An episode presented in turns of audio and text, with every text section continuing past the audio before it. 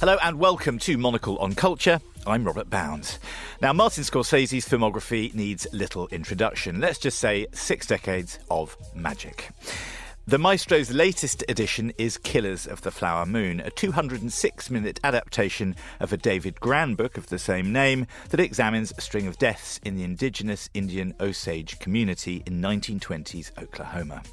White settlers are keen to marry into and attempt to inherit the oil rich Osage lands, and if waiting for them to die takes too long, well, you get the idea. The film stars Leonardo DiCaprio as Ernest Burkhart, an infantry cook returning from the First World War to his uncle's farm. That is William King Hale, the role taken by longtime Scorsese collaborator Robert De Niro. Here, Ernest and King plot to acquire a rich part of Osage land owned by a family of women. Ernest charms and marries Molly, played by Lily Gladstone. But does he love her, or does he just, as he says, love money? Scorsese still sets standards for innovation and creativity in filmmaking while asking what made America what it is today. So, what do our critics make of Killers of the Flower Moon? Well, I'm delighted to be joined in the studio by the film critic for The Telegraph, Tim Robey, and by the digital editor at Little White Lies magazine, Hannah Strong. But before we get into the programme, let's have a clip. What you'll now hear is Ernest and Molly's first meeting. Molly begins to figure out that there's a Shomikase in her midst, otherwise known as a coyote. He told me you was you was going with Matt Williams for a time. You talk too much. Oh, I don't talk too much. Just thinking who I got to beat in this horse race, that's all. I didn't realize this was a race. I don't care for watching horses. Well, I'm a different kind of horse. Honkashi. Shomikasi shieko shiajimi. What was that? Shomikasi. That's how you are.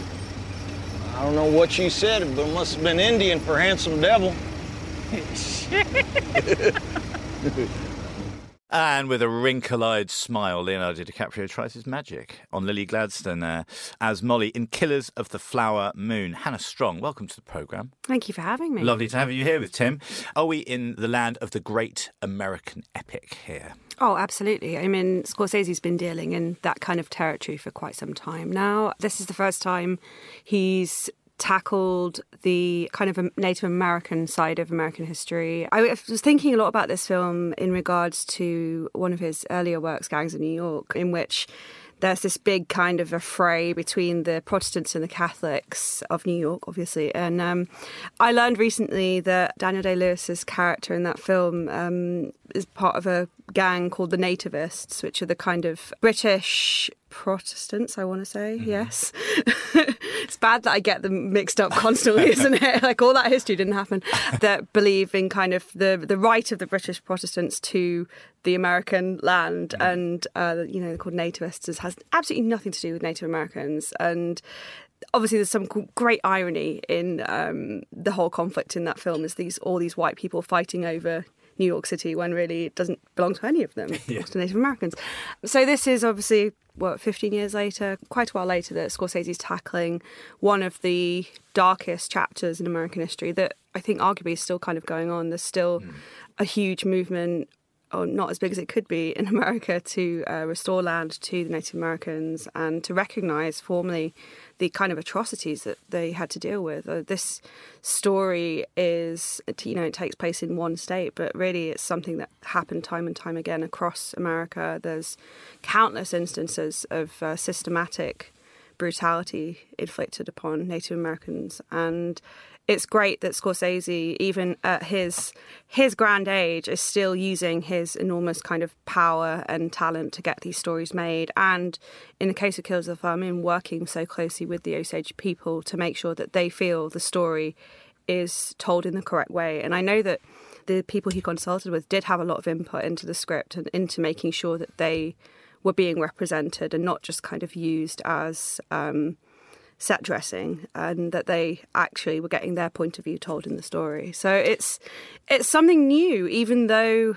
he's done the, sort epics, of the oldest you know? story that you could tell about America in many ways, but yeah, but it, but it's and Tim, maybe I can bring you in here. Hannah sort of brought up Gangs in New York. It's got that kind of foundational quality, hasn't it? It's got that, yeah, how the West was won and where it got us, kind of attitude to it and storyline to it as well. I think Scorsese's really good on, on history and he's hmm. very thoughtful on American history. I love him also in this kind of languorous late career mode where he allows himself three and a half hours to tell a story very patiently. I adored The Irishman. It was my favourite of his films for probably 25 years. Uh, and this is right up there. Uh, and I think in regard to everything Hannah was just saying, what's particularly great is that he chose to tell the story this way and to go about it in this way. Because the book that this is derived from is a, a non-fiction book by David Grann, and about half of that book is really about the early days of the FBI. And that was originally Scorsese and, and Leonardo DiCaprio's thinking. They were going to do a story about the early days of the FBI, and DiCaprio was going to play the chief investigator who comes in and sort of solves the crimes, which is quite white savoury and mm. would have been a very, very different film.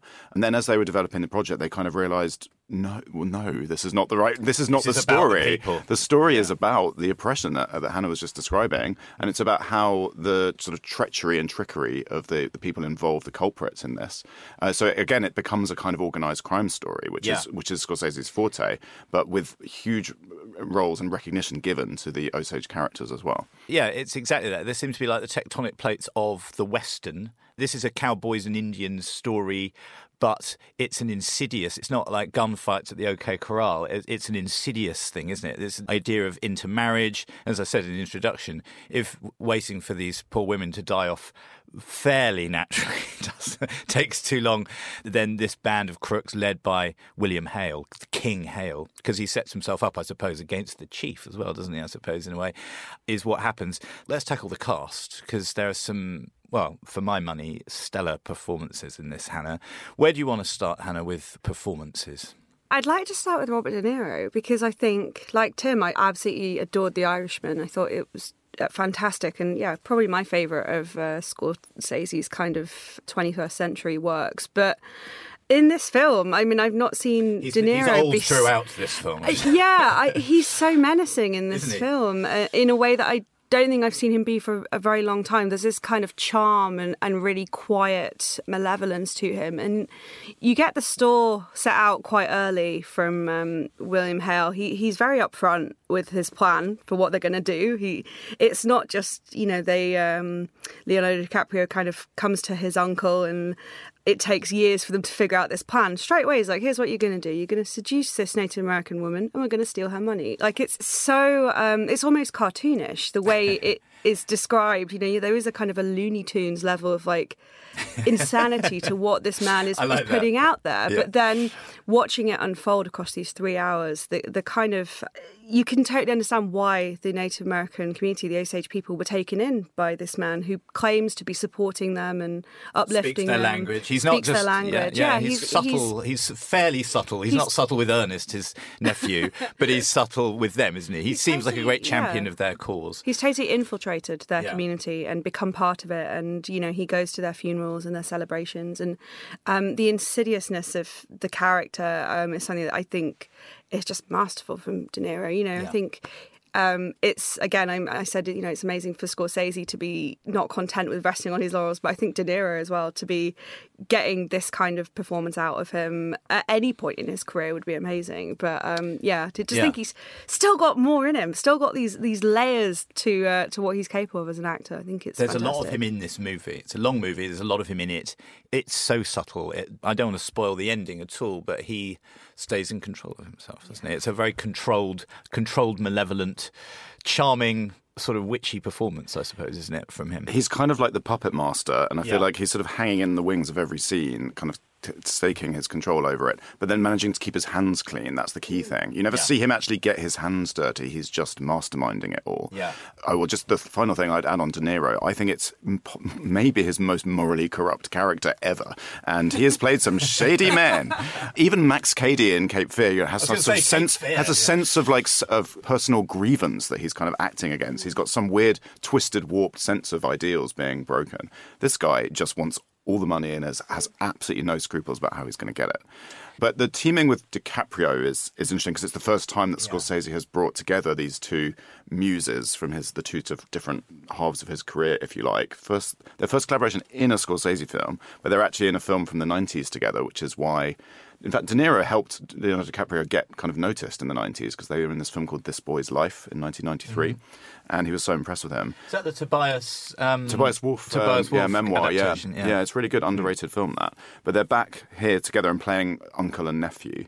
And I think DiCaprio's role is really tricky for him to, to, pull off. And I feel as though he sinks into it gradually. I think at first there's way too much scowling for me. He's, he does this very monotonous kind of down mouth grimace in every scene. And I'm like, this is a weird performance. I'm not sure. But as it rolled along, and as you realize that the kind of center of the film is his, in fact, his kind of weird devotion to his wife, despite mm. everything that's going on, the performance starts to make more and more sense, and he becomes really quite moving at the end. I think it was a performance that very much had a trajectory to me, but in the right direction. I love the ambivalence of the sort of actorly relationship between Leonardo DiCaprio and Lily Gladstone as Ernest and Molly. You never quite know how devoted and how unscrupulous Ernest being? I mean, that, that keeps you guessing pretty much to the end. Was I being naive, Hannah?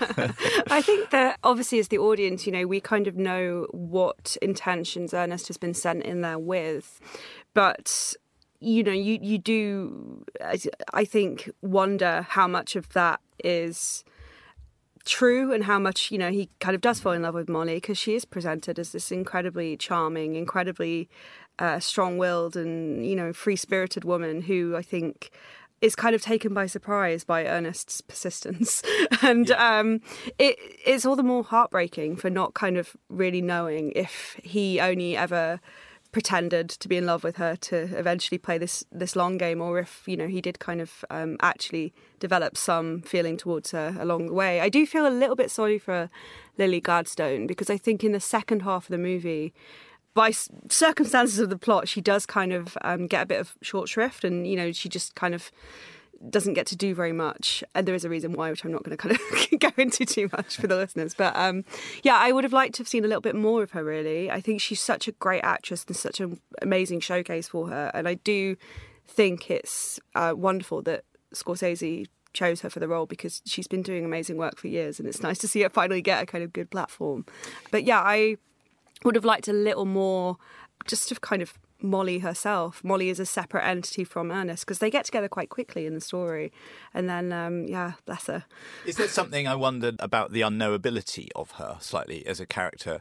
She speaks Osage language with her sisters and her family and her mother, doesn't she? And and obviously Ernest begins to speak it as well. But I wondered whether there was something about a little bit of her kind of poker face performance that was about the unknowability of of her as a person, as a character. Yeah, and that's what kind of keeps you guessing through yeah. this relationship, I think, because there she has this kind of stoical strength to her, but as you say, there is a strange kind of carapace to her of stillness mm. that you're, you're you're not quite sure whether she's cottoning on to what's happening or not. That's the, that's kind of key, and I think the audience is meant to keep asking themselves, has she still not figured it out? And she's kind of going through some other stuff, as Hannah was Hannah was hinting, that kind of remove her faculties slightly, so she, so she can be hoodwinked more easily or gaslit. Need um, may I may I add? But um, I do think that's an interesting, and it becomes quite because the film is really quite long there's more and more of it happening, and you're kind of like, I, I just can't believe that he's getting away with this, Ernest, because he's not a clever mastermind at all. He's a doltish yeah. kind of um, stooge of a character who essentially is being completely manipulated by his uncle into doing all of this and is going on with it,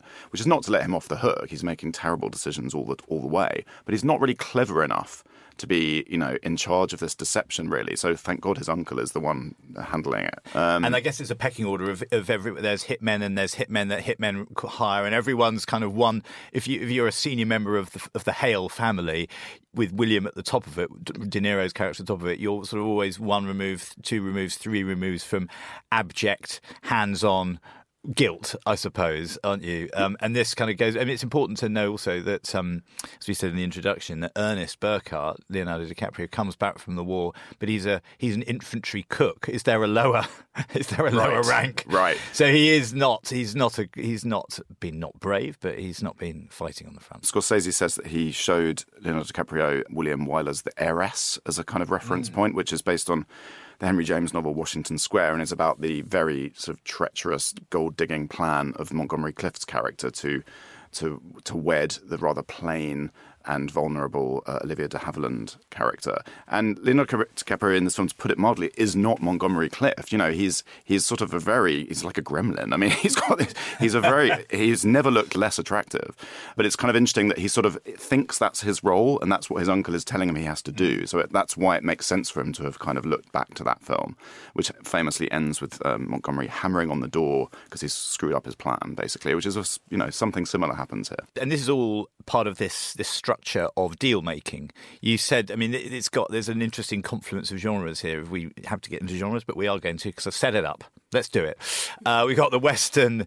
There is the myth of American, you know, the founding of America about it, and it's also a gangster film as well, right? I mean, this there is all sorts of things that Scorsese is so strong at. For me, anyway, I don't know about you, Hannah, but I found that I love the sort of the confluence with all these kind of rivers of genre rivers collided. Oh yeah, no, massively. I'm not particularly into westerns as a genre. It's just not something I've ever really mm. had much interest in. I quite like the kind of revival of like neo westerns. I, I, very much like Power of the Dog as well a few years ago from Jane Campion. So um, with Jesse, brilliant Jesse Plemons again. Again, yeah, he's just yeah. something about his face that says like old timey westerns. I so, guess. so as Tim says, sorry, so, so as Tim says, then presumably Jesse Plemons was to play the yeah. Ernest Burkhart, and this is what, and the other way around. When it was more about the FBI and less about the family. My kind of hot take on this film is I would have maybe prepared to have seen that version. I think so like, too. I, I think because Jesse would have been better early on as Ernest. Yeah. And then Leonardo can come in as Columbo, essentially, which is what that the role is. Columbo. It's like let's figure out what you've been doing here, shall we? All right. Um, I mean, there is a bit of that kind of detective story, and that comes in quite late when Jesse Plemons' character, who is a kind of um, forebearer to the FBI kind of comes in and starts investigating the murders. Um, but it's it's actually quite a small part of the story, and a lot of people I know that have read the book say that like actually there's a lot that the the film misses out in terms of how kind of prolific the, the this criminal enterprise was to. Um, I, I, mean, basically, so de- sort of deeper rooted and more yes. pervasive, and yeah, yeah, basically to to rob and decimate the Native American communities, especially the ones that had had luck with the oil they had found on the um, reservations and their land. But one of the kind of most surprising elements for me is is the way that Scorsese brings like true crime into this and kind of this voyeuristic sensibility that I think has has really become quite pervasive and it's been around for a very long time since like Jack the Ripper. People have been interested in true crime, mm. but never has there been as much true crime content as there is now. It's a very small thing and it comes quite late in the story, but he kind of turns, you know, turns it back the on sort us. Of framing device at the end. Yeah. Exactly, yeah, turns it back on us. And I think he's kind of um, highlighting that we're all complicit in reading these books and watching these films and thinking, well, that's a terrible thing that happened. And just not kind of realizing how those roots like haven't stopped growing. You know, I think there's something very masterful he does, which is kind of maybe getting lost in all the other things about that are so brilliant about the movie, which is you know he's asking us to uh, recognize the extent to which this is still an issue in American society, in every society that has uh, faced a kind of colonial um, oppressor. I think you know it's such a smart film in that regard in using these kind of genre trappings to actually make us realize we're kind of complicit as the viewer. Yeah, I thought that was wonderful. Suddenly we realise that we're not just watching a story. That we don't we close the book, but the story still carries on. Right? I thought that was masterful at the end, actually, with Marty himself. Yes, and we can probably say that it's a kind of radio production yeah. of the, the story that we've just seen, uh, as it would have been told in the 50s, 60s on stage, with kind of lurid uh, entertainment so value at its kind of uh, forefront and just kind of just something very creepy about it with all white people on stage reenacting this stuff and mm. like yeah uh, yeah it's kind of made this sort of incredible story that you just watched three and a half hours of turns it into a sort of penny dreadful doesn't it exactly yeah. kind of which netflix still do with all the serial killers yeah yeah so. yeah yeah and jack white as a, as a radio announcer did you see him there's loads of sort of country rock musicians in this film jason isbell plays the sort of half brother who's married to one of the other Osage uh, women, and uh, there's a random collection of sort of country rock stars in it. Um, we love Flowers, Killers of the Flower Moon, I've, I've decided, don't we? oh yeah, absolutely. Yeah. Do we even need? To, I mean, I, I said it was 206 minutes. I mean, that flies by. Let's not even have the It discussion. does. I mean, it's, I would say it's not without its minor flaws, uh, so Mm. which slightly puts it one notch down from The Irishman in my book, but I still think it's magnificent. And just if people watch it, just keep your phone in the other room. That's what I'm going to say. Totally.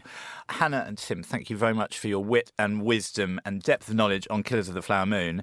Now we're turning to what it made you think of. What DVD did it make you pick off the shelf? And for you, Hannah, where are we going?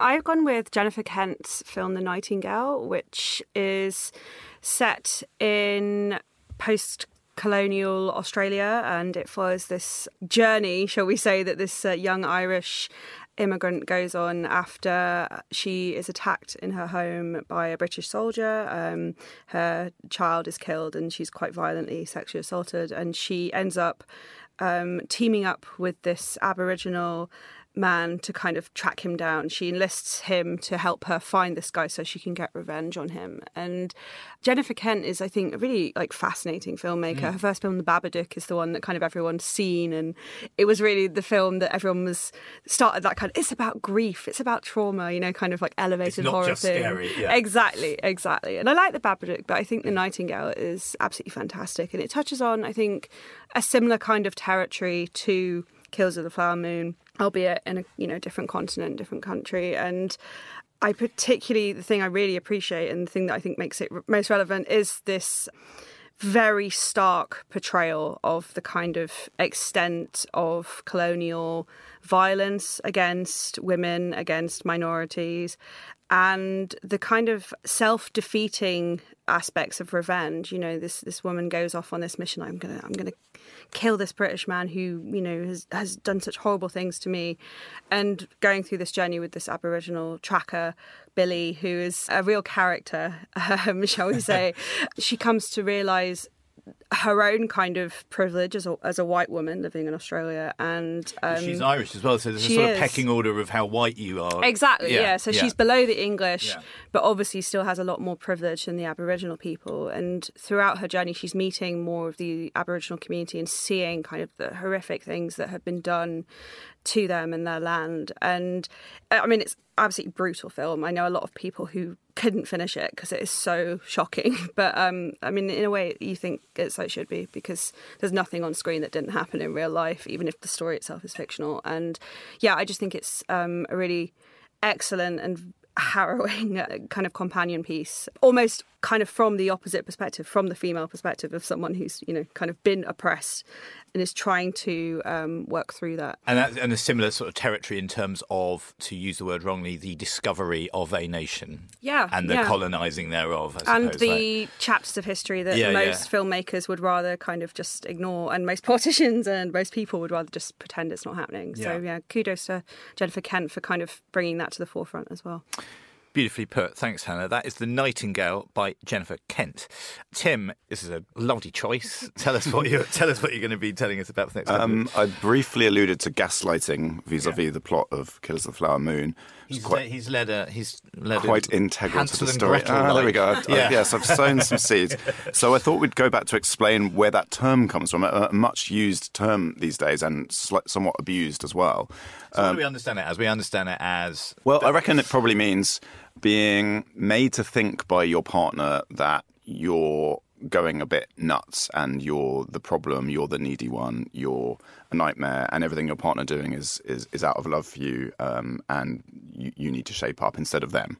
I reckon that's probably loosely what people use it to mean, right? Yeah. So I mean, and that that does come back to what I'm going to talk about, which is the the play that it's that it came from, which is a Patrick Hamilton play from 1938, which was turned into two films quite soon afterwards. Very very popular play. Twenty Thousand Streets Under the Sky. Patrick The Hamilton. same, the same Yeah. writer and uh, Hangover Square. Hangover he also yeah. so the play is set in fogbound London in the mid-Victorian era. He loves a boarding house. He certainly he loves does, a gloomy yeah. London. Yeah. and it's literally about a psychotic husband trying to make his wife go mad because he wants to inherit her fortune essentially and he uses various devices to do this including t- switching on and off the gas lights in her house and having footsteps rumbling above her head and all of these things so that she gradually does, in fact, start going insane. It was spun off, It's as a I say. posh version of the Twits. Uh, yeah, I like that. Yeah, it's, it's it's a really good play, which sometimes gets revived. There was a production with Rosamund Pike a few years ago at the Old Vic, but the two films are very famous. Brilliant, brilliant British version of it in 1940 by Thorold Dickinson, who's a favourite of Martin Scorsese's. So, funnily enough, everything comes full circle. Martin Scorsese makes his own Gaslight film, but he loves this film, and it is wonderful. It's so well cast with Anton Walbrook as the culprit and Diana Wynyard as the uh, the victim of his his scheme, uh, which did a film that did very well. And then Louis B. Mayer decided, right, we've got to have the glossy American remake of this. So he hired George Cukor to make that in 1944 with Ingrid Bergman, which she won her first Oscar for, Best Actress.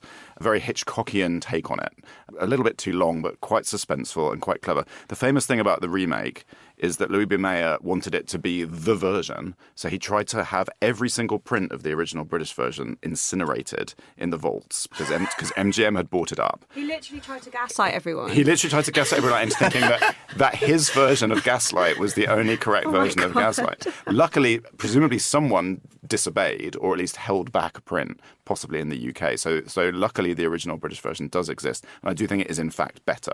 It's more economical, it's scarier, it's kind of creepier.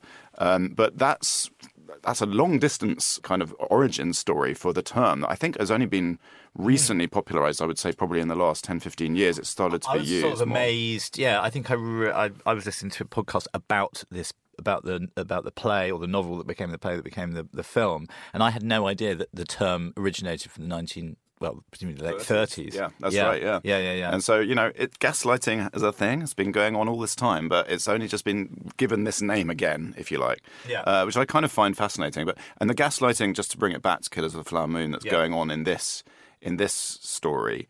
Uh, is not as I as I mentioned earlier. It's not the result of a kind of clever psychopathic husband mastermind being very cunning. He's not. He's not cork on the cunning. end of her walking stick. He's not cunning. He's actually just he's deeply deluded.